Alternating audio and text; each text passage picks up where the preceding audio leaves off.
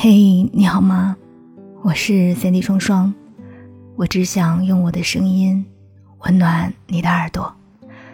我在上海向你问好，新年快乐呀！每到过年的时候，都会听到很多朋友的抱怨，说家里又让自己相亲，又拼命的催婚。我又何尝不是这样呢？可是我常常在想。婚姻带给我们的究竟是什么呢？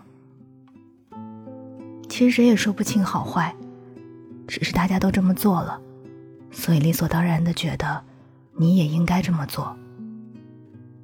可是我总觉得，婚姻是你自己的事儿，你不要为了家人，为了别人的眼光，而让自己去做一些可能会后悔一辈子的选择。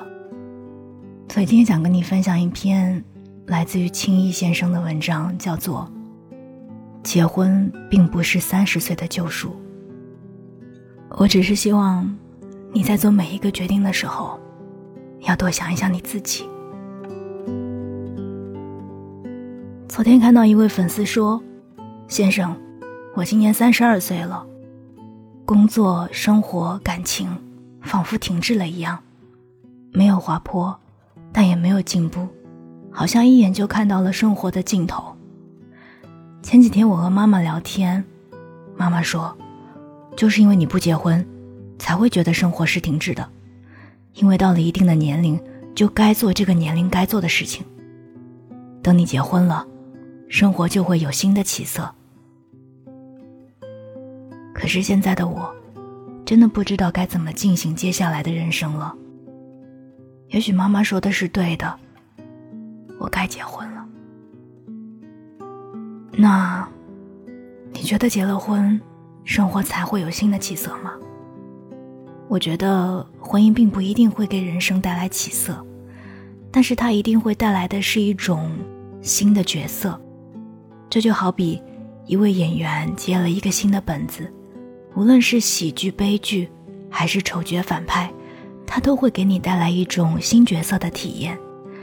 但这种体验不注定这个本子的最后就会是一个好的结局。二三年我去东山岛旅行的时候，民宿的老板娘和我讲了她的故事。老板娘说，那个时候焦虑到抑郁，一想到三十多岁了，自己感情、事业、生活就像是一张空白的卷子一样，到后来才发现自己什么都没有抓住。看着身边的朋友一个又一个的进入了婚姻生活，就觉得当一个家庭主妇，也许还蛮好的。有了这个想法，通过家里人介绍，就认识了那个结婚的对象。结果发现还是自己的初中同学，相处了不到半年的时间就结婚了。婚后的生活的确如他所愿的成为了家庭主妇。男人是做五金生意的。生意虽然不大，但外面还是经常会有欠款。每次在外面应酬后，不顺心的回到家里，总会对他冷嘲热讽，总是嫌他在家里太闲了，也不赚钱，根本帮不上一点忙。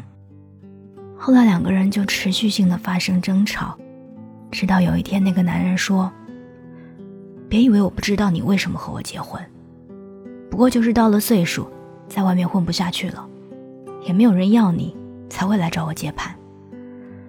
要不是为了让父母放心，你以为我会和你结婚吗？我找个年轻的不好吗？就这样，这段婚姻持续了不到一年，就仓促的结束了。后来老板娘和我说，其实她说的对，那个时候我就是在逃避，逃避生活的重担。希望有人为我扛起一切，能让我衣食无忧，坐享其成。我们之间是没有爱的，婚姻不过是我扯来的一张遮羞布而已。我终究是要为我自己的短视而买单的。在很多人眼中，将婚姻视为了救命的稻草，特别是到了一定的年纪，大家都想着靠结婚去改变人生，迫切地抓住那一些现在能抓住的东西。但实际上，这棵稻草很脆弱，即便你抓住了，也会因为它的断裂让你摔得更疼。就像老板娘说的一样，当时选择婚姻，不过就是扯来了一张遮羞布而已，来掩饰自己一事无成的事实。有人说，婚姻是生活的妥协；也有人说，婚姻是锦上添花。可是我认为，婚姻只不过是一种形式上的仪式，不过是法律上的特殊契约关系。所以，婚姻能带给人什么呢？我想，只是一种角色的转变吧。从子女变成了爱人，变成了父母。会不会是妥协？会不会是锦上添花？从来都不是婚姻决定的。重要的依旧是婚姻中的人。只要人对了，形式上的东西才有被赋予意义。所以，那些迫切想要结婚的人。大多想要的并不是所谓的婚姻，而是人生状态的转变，挣脱泥潭的转变。可是你会发现，人在春风得意的时候，往往会很容易得到别人的爱。这个时候进入婚姻的，也会是如鱼得水的状态。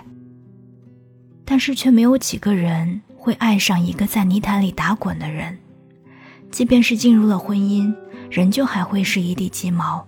鸡飞狗跳。这就是为什么有的人会在婚姻里吃亏碰壁，有的人会在婚姻里情投意合。即使你不能春风得意，但起码也不要去指望有个人会毫不计较、义无反顾地拖你出泥潭，将你高高的托起。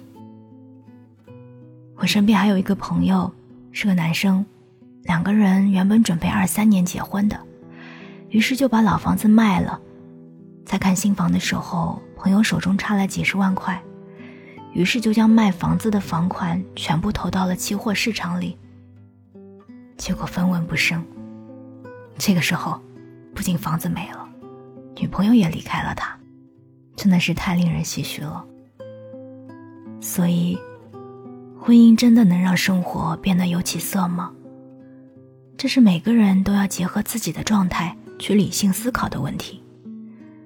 也许结婚这件事的确是流光溢彩的，但是在此之前，人生里一定还有很多瞬间要比结婚更重要。能够活跃起一潭死水的生活，永远是要依靠自己的能力和对当下的改变，而不是将户口中婚姻内栏的状态从未婚变成已婚。我是三 D 双双，我们下期再见。